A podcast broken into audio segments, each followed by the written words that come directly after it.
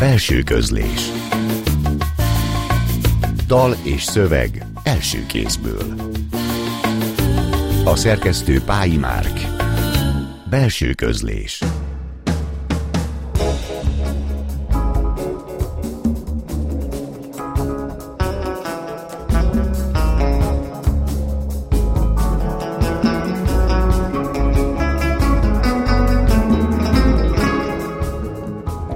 estét kívánok! A Klubrádió zenés irodalmi műsorának mikrofonjánál Szegő János köszönti Önöket.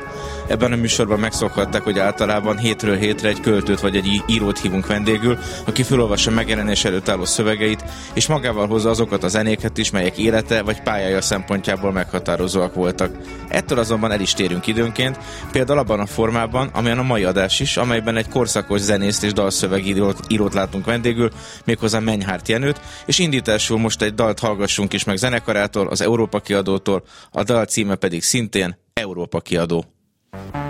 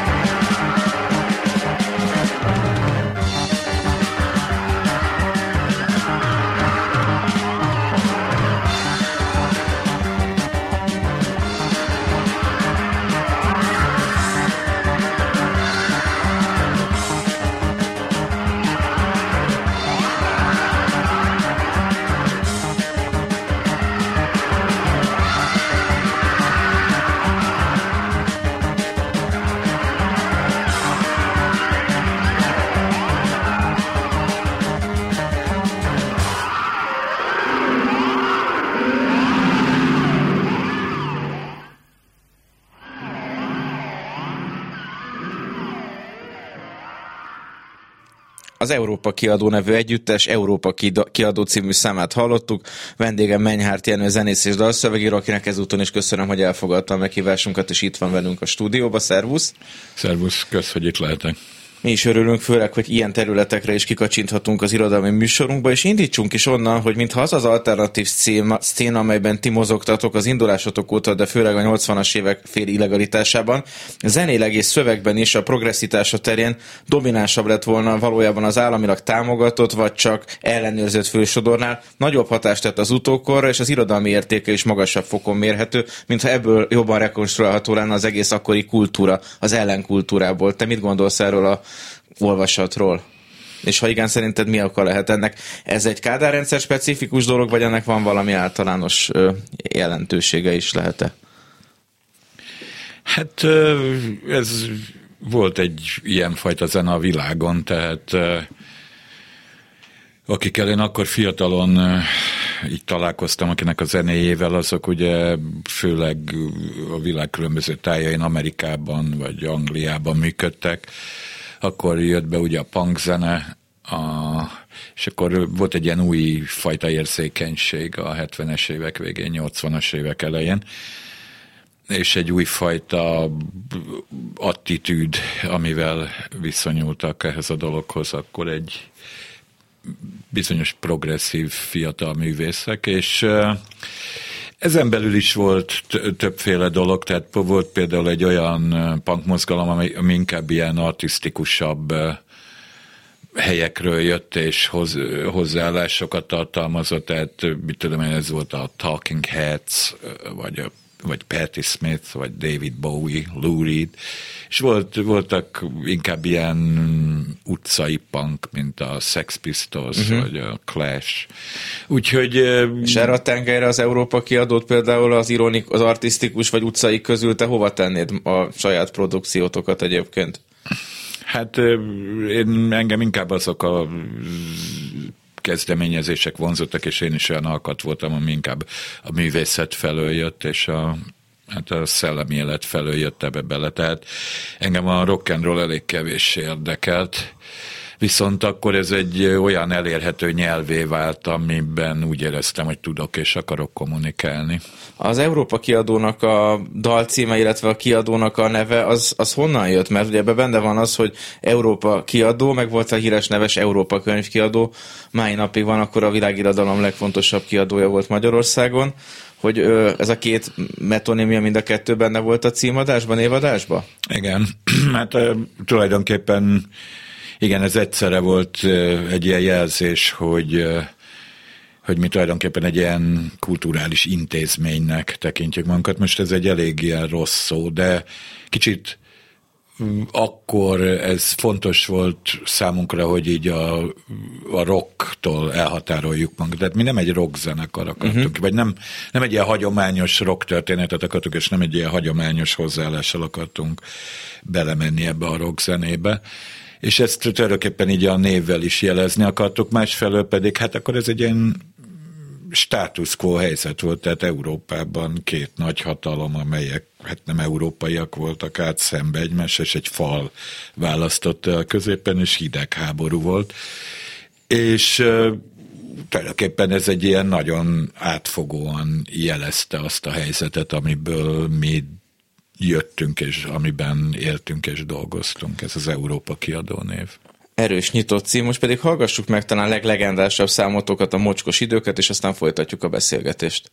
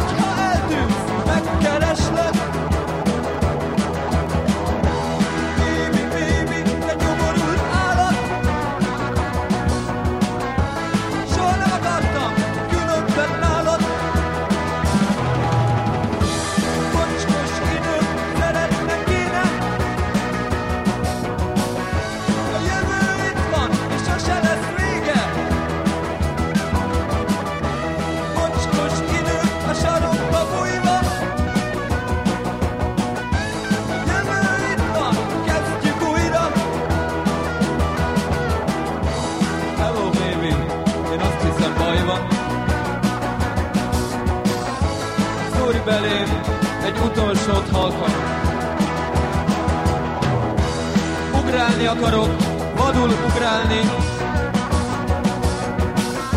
A nyomorult mennyeket akarom látni. Népszerűtlen szerelem. Sokan vagyunk, kevesen.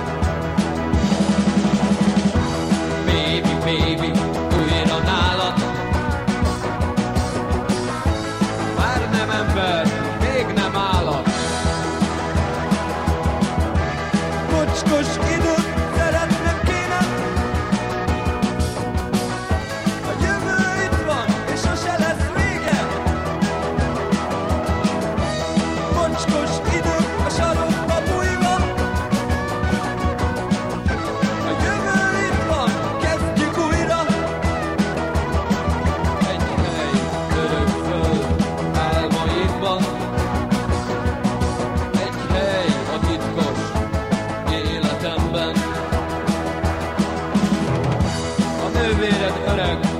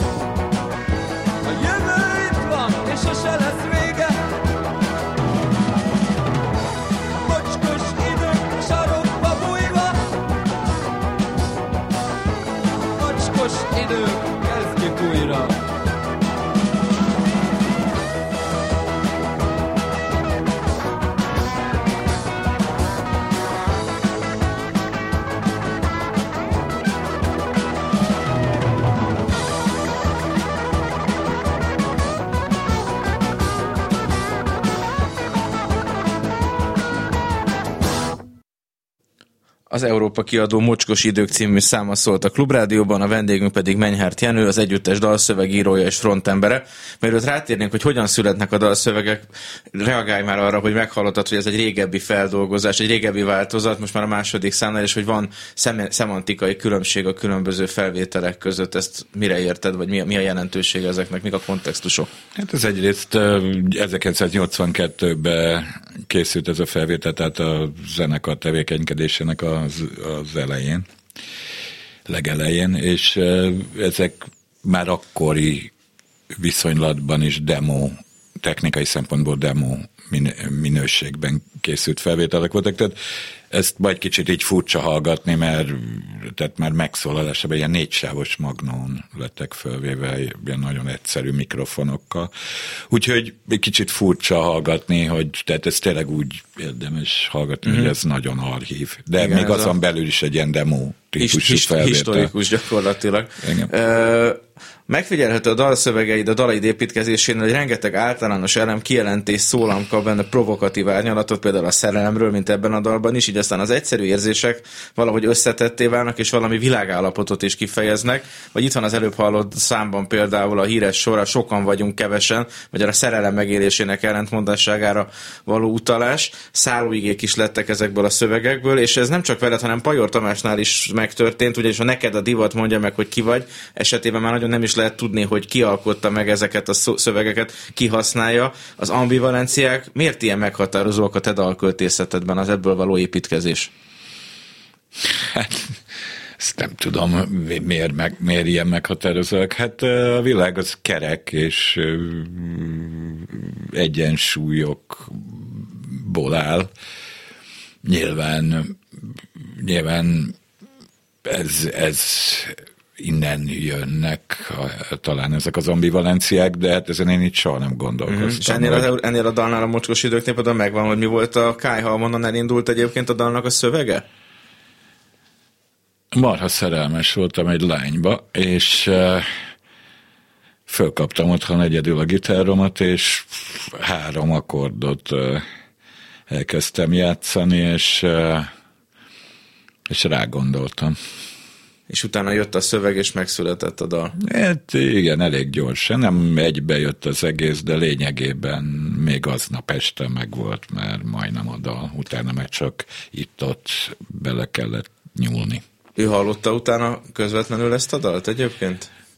Hát hallotta, de nem lett neki megmondva, ez nem olyan uh-huh. volt, hogy nem lett neki megmondva, hogy ez hozzá. Meg, meg ez, ebben nem is hittem, tehát ezek ilyen, de tehát aztán a, egy ponton már nem úgy van, hogy ilyen direktbe szól valakiről, hanem ezek ilyen lökést adnak neki, meg egy ilyen helyzetbe hozzák az ember, de egy ponton már nem az volt, hogy neki szólt ez a szám, úgyhogy a végén se úgy gondoltam erre, hogy na, ezt neki írtam, hanem hát ez, ez, ez indította el, és ez, ez vitte rá egy, egy bizonyos útra ez a helyzet, ez a, amit akkor éreztem. Most hallgassuk meg az Európa kiadótól az Ez a Város című számot, utána pedig folytatjuk Menyhárt Jenővel a beszélgetést.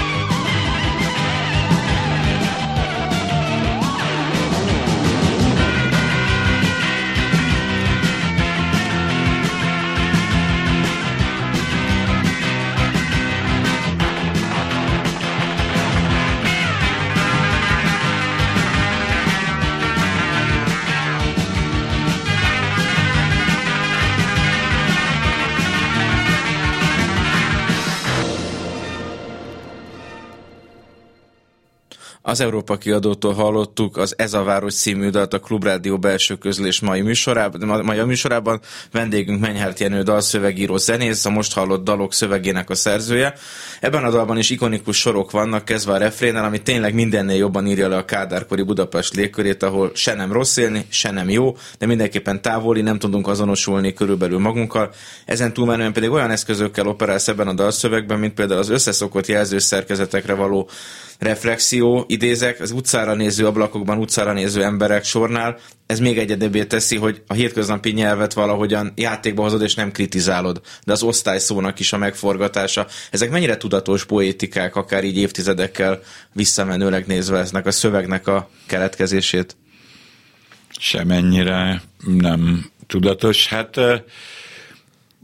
én, én mindig azokat a szövegeket szerettem, de nem is feltétlenül csak szövegeket, de hogyha mondjuk most a szövegről beszélünk, amik, eh, amikkel nem érzem, hogy megírták őket. Tehát eh, sok szöveg, amit így hallok, ott, eh, ott hallom, hogy ott dolgoztak rajta, tehát hogy az íróasztalnál, vagy a, azok, azok van ez az elem, ez kevésbé tetszik, és engem, én mindig idegenkedtem ettől, tehát mondjuk a nyelvhasználatban belőlem az, ak- akkor éreztem jónak egy szöveget, ha azt éreztem, hogy hogy olyan úgy hangzik, mintha ez csak így véletlenül éppen akkor mondaná az ember, és mindig olyan Tehát ilyen számot... talált tárgyakat használsz voltak éppen, vagy?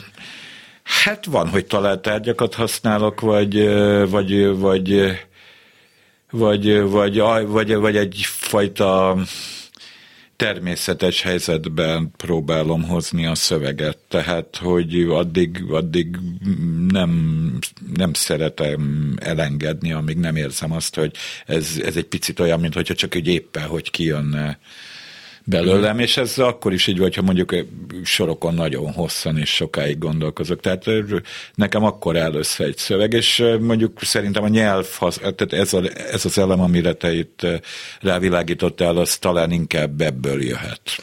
És például az, ami ebben a művetben is van, hogy különböző műcímeket raksz egymás mellé, mintha azok egymásra következő állítások volnának, harmadik típusú találkozások idegenek az éjszakába. Ez a, ez a kollás technika, ennek mi lehet a forrása? Mert ez megint azért egy ilyen tudatosabb szövegeljárásnak tűnik. A mából például így már hallgatva, vagy olvasva pláne.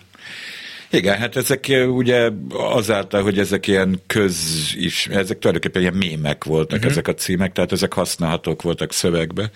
Az ez a városnál konkrétan az volt a nézőpontom, amikor írtam, hogy akartam erről a városról írni egy dalt egy skifi szempontból. Akkor ugye engem érdekeltek nagyon a kozmológiai dolgok, kérdések, sok ilyen könyvet olvastam, és hát ez úgy kihat, kihatott az Európa kiadó egy-két számára is. És a, ez a városban tulajdonképpen egy rá akartam nézni egy ilyen nézőpontból a, a városra, és hát a harmadik típusú találkozások az ugye az a fajta, az egy konkrét típusú találkozás idegen lényekkel, mégpedig az, amikor megpróbálnak kommunikálni egymással az idegen lények és a földi, az emberek. És hát tulajdonképpen ezt ez, ez így került bele mémként ebbe a számba. Az idegenek az éjszakában, meg a Frank Sinatra dal például többek Igen. között, meg egyébként más jelentéseket hoz be, mint egy ilyen távoli húzatot. Most jöjjön a Nincs sok idő, már szerelem című dal, és utána már nincs sok idő, de még beszélgetünk Mennyhárt Jenővel a belső közlés mai adásában.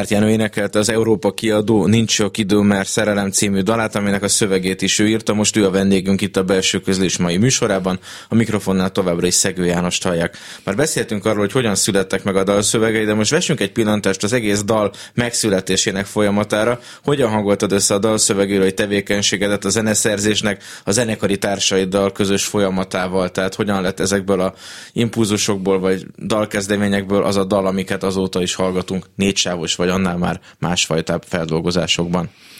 Hát itt attól függ, hogy melyik időszakról uh-huh. beszélünk. Például tehát... erről az őskorról, vagy erről a korszakról? Ez, ez itt eléggé kollektívan születtek a zenék ebben az időben. Ne, itt sem mindegyik szám, tehát volt a, olyan, amelyiket én otthon így a vázát megírtam. Aztán volt olyan is, amit, ez speciál pont nem, én, ehhez nem sok közön volt a zenéhez, ez Gerő András, akkori billentyűsünknek volt ez a zongora témája, uh-huh. tehát ezt ő hozta. De, tehát az volt mindenféleképpen akkoriban, de mindenképpen a zenei részben volt egy csomó kollektív elem, tehát együtt csináltunk dolgokat, vagy legalább bizonyos részeket, a hangszerelést is közösen csináltuk. És hát nem volt módszer, tehát volt, hogy voltak szövegeim, a félkész szövegeim, amiket zenei témákkal próbáltunk összehozni, és akkor abból lett valami. Volt, hogy voltak zenék, ez például a zene volt először, és akkor próbáltam rá szöveget, én ez volt a ritkább. Uh-huh. Tehát ez mindenféleképpen volt, és idővel aztán változott is. Tehát erről így nem tudok beszélni, mert szám specifikus és időszak specifikus. Viszont ez a kollektív attitűd, ez nagyon fontos, és pont ide akartam tovább lépni, hogy az Európa kiadó nem egyedül létezett ebbe a mezőbe, az underground művészeti térbe, a Trabant, a Balaton, az URH kontrollcsoport Neurotik, és Vig Mihály például több Európa kiadó dalt ad elő a mai napig, és te is sokszor adtad elő az ő dalait, de Vignél ugyanez a kölcsönösség például a Trabant dalaival is megfigyelhető. Ha innen nézzük, akkor mennyire kerül hangsúly a dalok egyéni szerző minőségére és eladásmódjára, vagy éppen egy kollektivista szerzői elődő, előadói étosz az, amit ti képviseltetek, és ami talán az egész magyar zenei szcénában egyedi, hogy ennek van egy ilyen közös nevezője, evezője.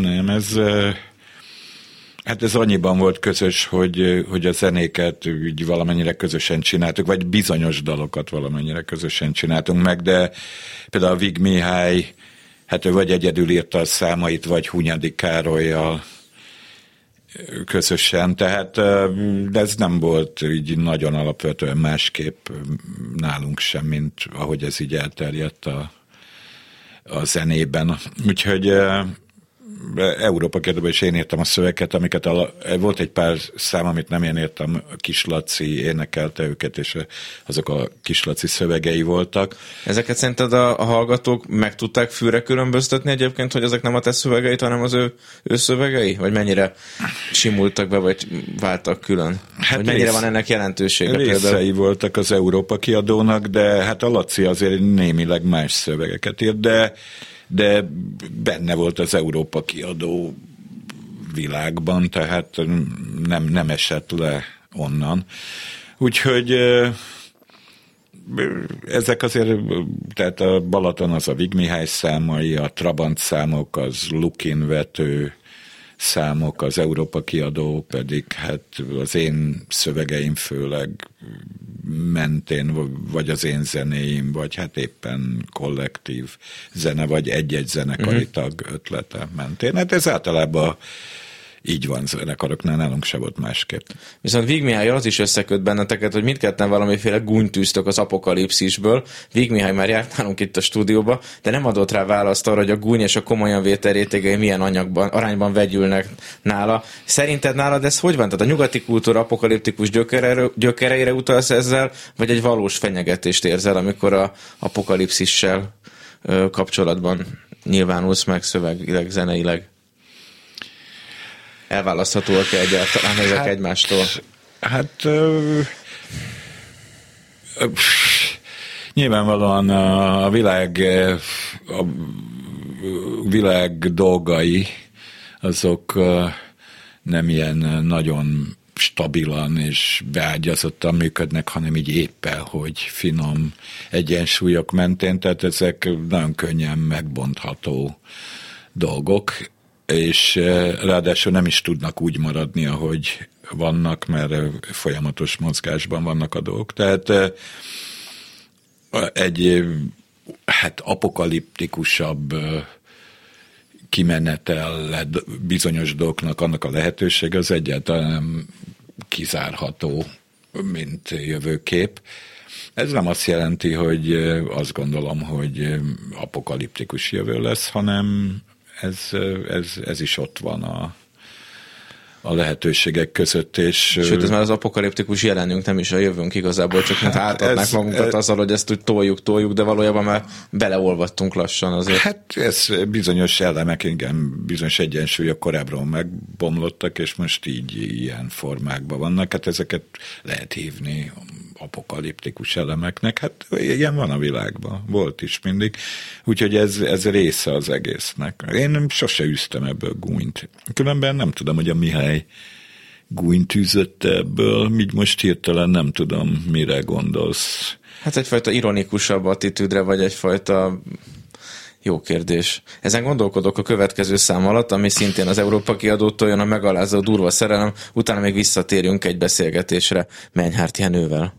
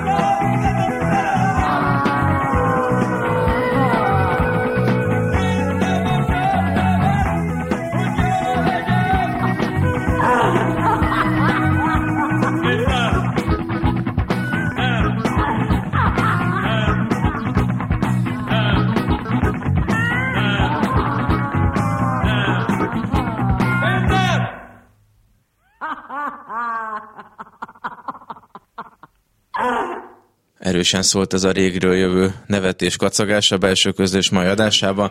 Mennyhárt Jenő a vendégünk, az utolsó beszélgetéshez érkeztünk vele, miután az előbb elhangzott az Európa kiadótól a megalázó durva szerelem, és még zárásul is fogunk hallani egyet, a Szabadíts meg című dalt. Mindig úgy konferálok föl, hogy zenész és dalszövegíró vagy, hisz ez a fő hivatásod a zenekar frontembereként, de mi minden vagy, illetve voltál még életedben, mert azért elég sok mindent csináltál itt a Kárpátoktól ölelt kis országban is, meg a Amerikában is. Tehát, hogy mik azok a dolgok, amiket így például magadról mondjuk számon tartasz egy virtuális névjegyen, ha tetszik?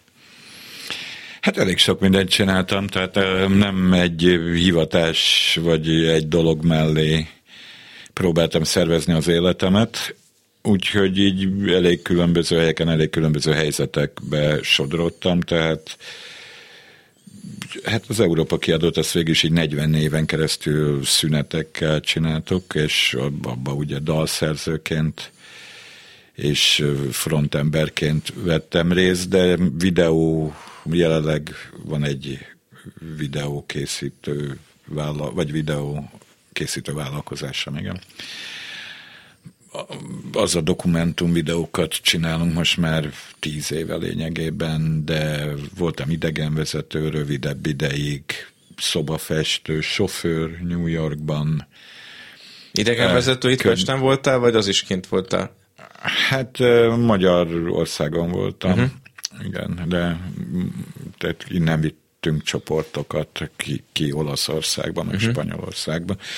De azt mondjuk csak két nyáron keresztül csináltam, de hát érdekes volt, tehát az is volt. Meg hát Greenpeace-nek dolgoztam Amerikában, Új-Zélandon, meg itt Magyarországon, és hát ilyesmiket csináltam, filmekbe csináltam ezt, azt zenészként, zeneszerzőként.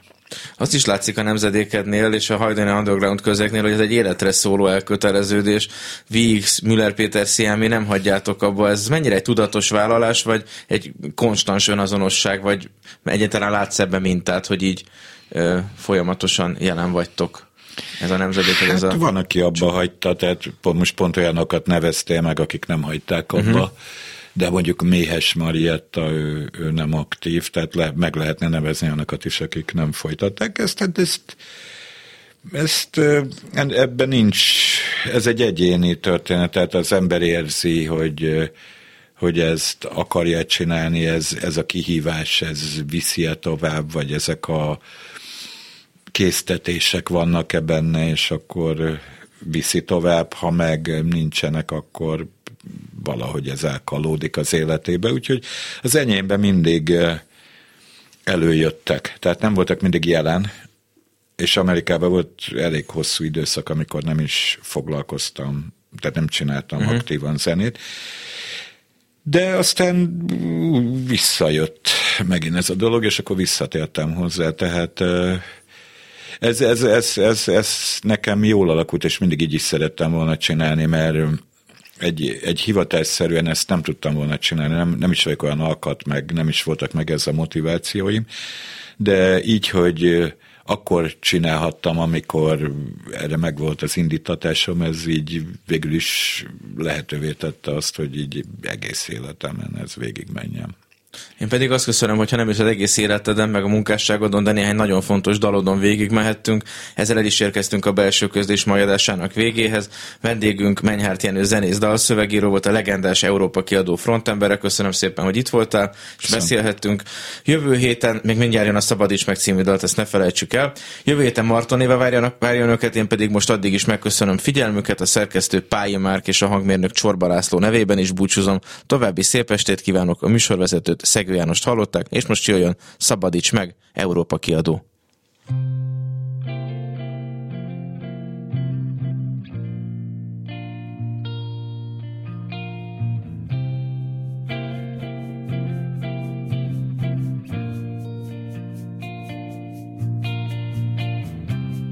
Agyamban kopasz cenzorű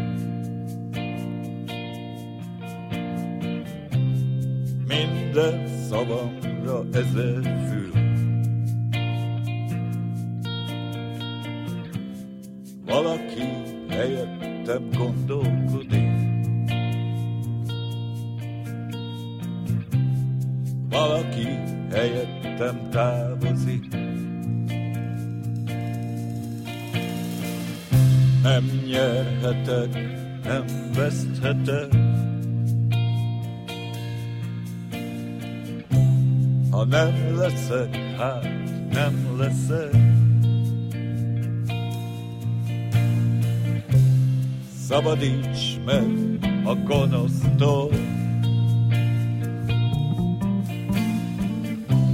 Szabadíts meg a gonosztól. Bevettünk minden dumát, Viseljük a dög cédulát. Szavainkat elcseréltük,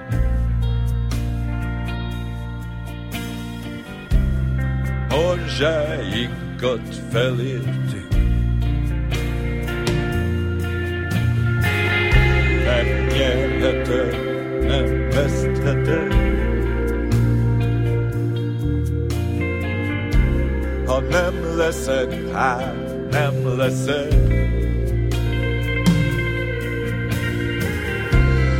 Szabadíts meg a gonosztól, Szabadíts meg a gonosztól.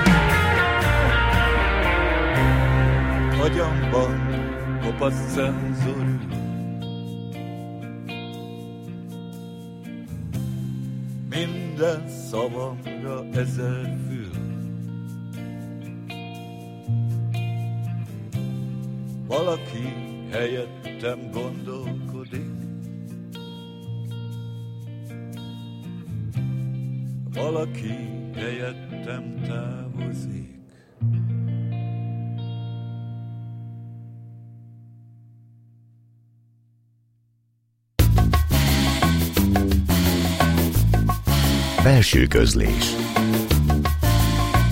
Dal és szöveg első kézből.